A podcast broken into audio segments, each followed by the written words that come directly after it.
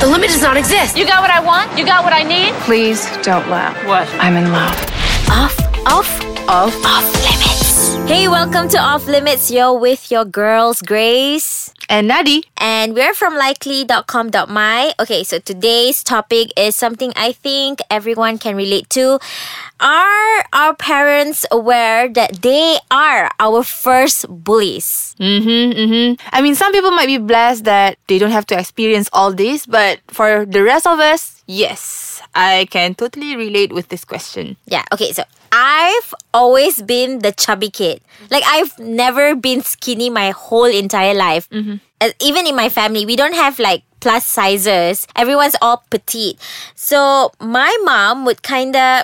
I don't want to label it as body shame because I know she comes from a good place. Yeah. Like she wants the best for me. Yeah. But yeah, she'll give comments on my body size, my weight, and because she has this typical mindset of what pretty is. Mm-hmm. And if you're chubby or overweight, You're not a commercial standard. yeah, you you could be better. Yeah. You know, to her. And so at a young age, like since five years old, I knew I wasn't that attractive because of my weight and because of how I look. And because she always say like, Oh, you're fat and then like you you look prettier if you were skinnier.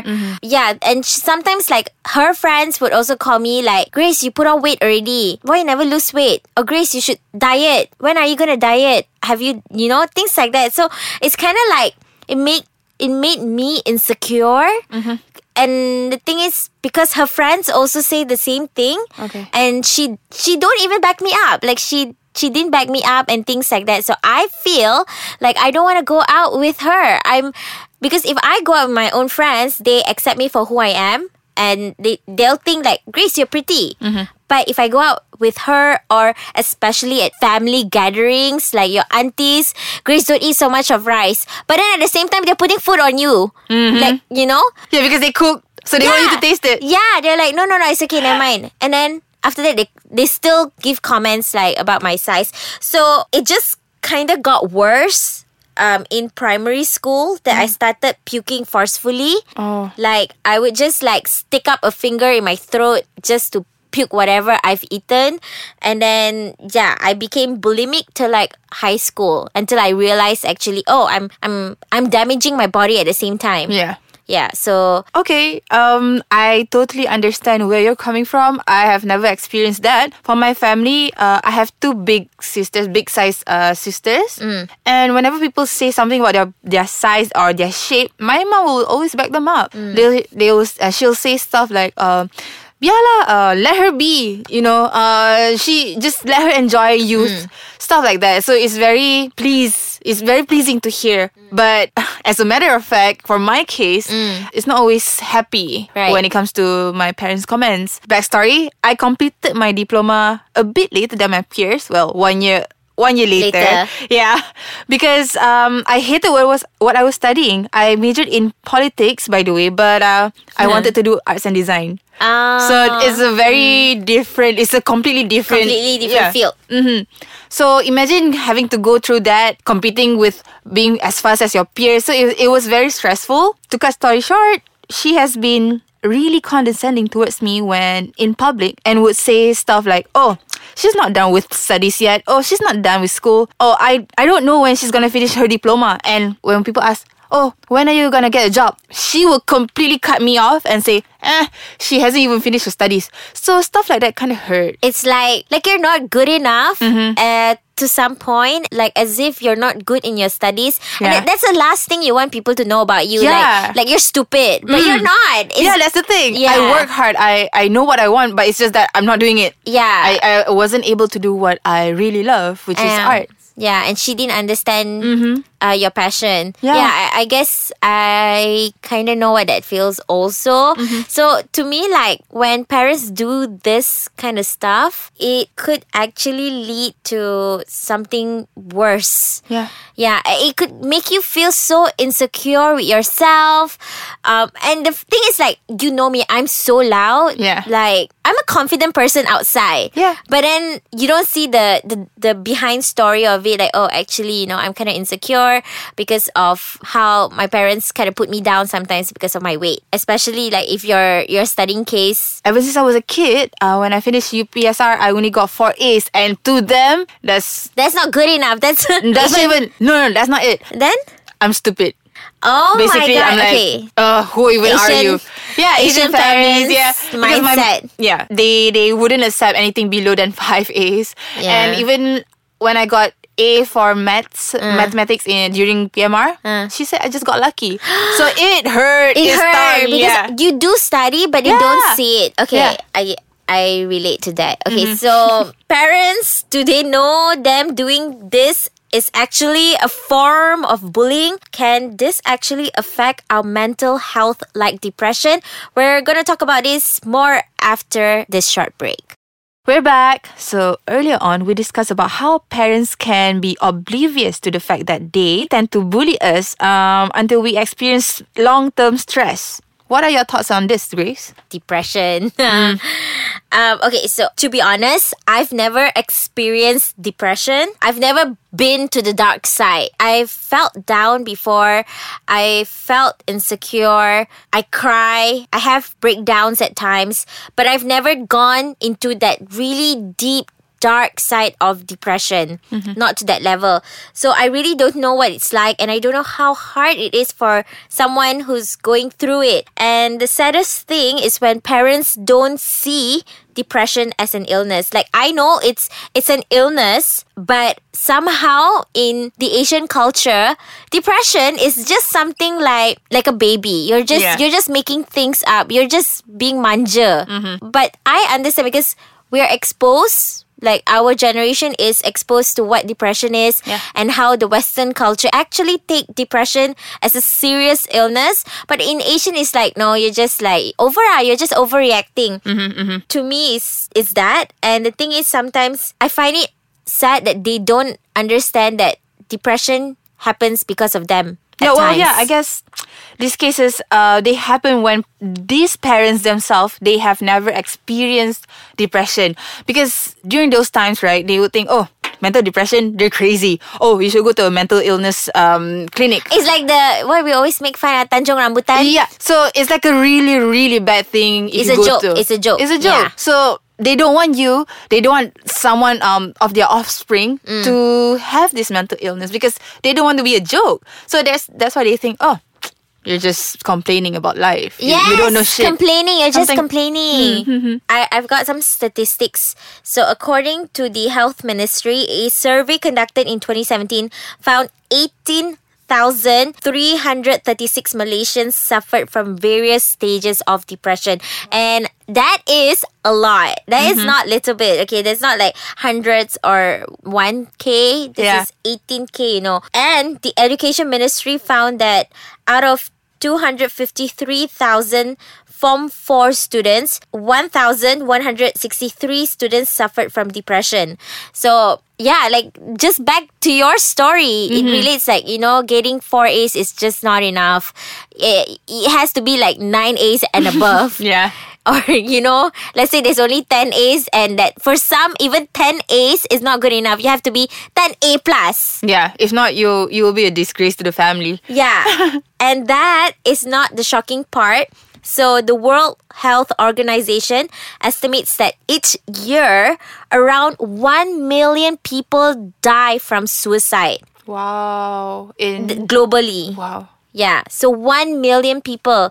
And it's predicted by 2020, the death rate will increase to 1 every 20 seconds. That is You can not count. a good number. You can count. It's like when I'm finished talking to you, someone dies from depression. Yeah. Okay. And in Malaysia, an average 20 out of 68 people who call befrienders uh, KL daily have suicidal thoughts. So, I mean, 20 out of 68, it's like quarter. Yeah. Wow. Okay. I know. I know. Although the society is slowly breaking the stigma to overcome issues of mental health, unfortunately, Asians are three times less likely to seek professional help. It's either we don't acknowledge it at all, or we just ignore until it's too late. Yeah, Because yeah, like I said, we just don't want to be associated with Tanjung Rambutan. Yeah, and I know you have depression. Mm-hmm. Yeah, so I does these numbers like affect you in any way? These numbers do not affect me, but I just feel really bad and really sorry for those who didn't see the light Right. in this end. Yeah. Right. Yeah. Oh. Yeah. Because you managed to. Overcome. Yeah. Yeah. Thankfully I managed to overcome after talking a lot of a lot of talking. I seek help, but for the rest of the world, I mean for the rest of my peers, we feel that we have no right to talk about our issues, our mental health issues, because Mm. our parents have been through so much to survive, just to survive their life.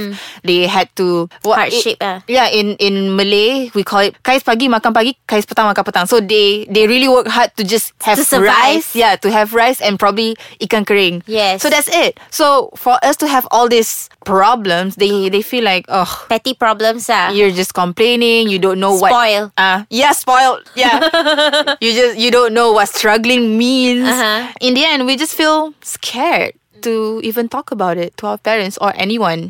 Do you share like what you feel with your parents? I did, but the thing is, they will always say, seek help from God. Okay. Yeah. I mean, okay, when you say that to me is relatable because okay, so aside from body shaming, I really don't have that much problem with my mom.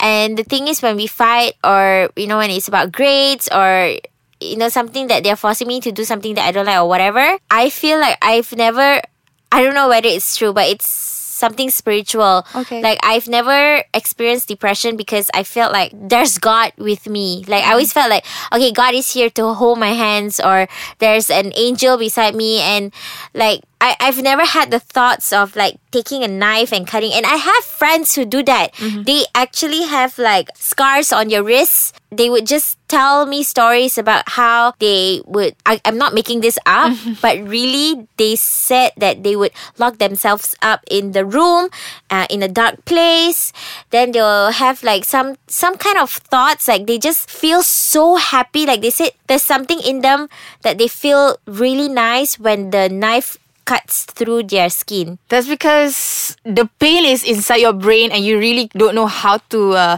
let it go or, Mm. or overcome it. So the only way for you to stop feeling this, the pain here in your um, in your brain, in your Mm. head, is by cutting. So by cutting, you feel pain here. Um, so at least there's a way for you to channel the pain. If you do you understand what I'm trying to say? yeah yeah Yeah, it's like so- a- an expression Mm, yeah. The pain inside your the the brain, right? It's just too complicated, just too Uh-huh. Uh. Mess. too many, too messy. Yeah. Yeah. And they just can't cope anymore. Yeah. Um, I believe uh, I assure you that your friends they probably couldn't sleep, right? Yeah, no. Yeah, so- Mm-hmm. they're sleep deprived.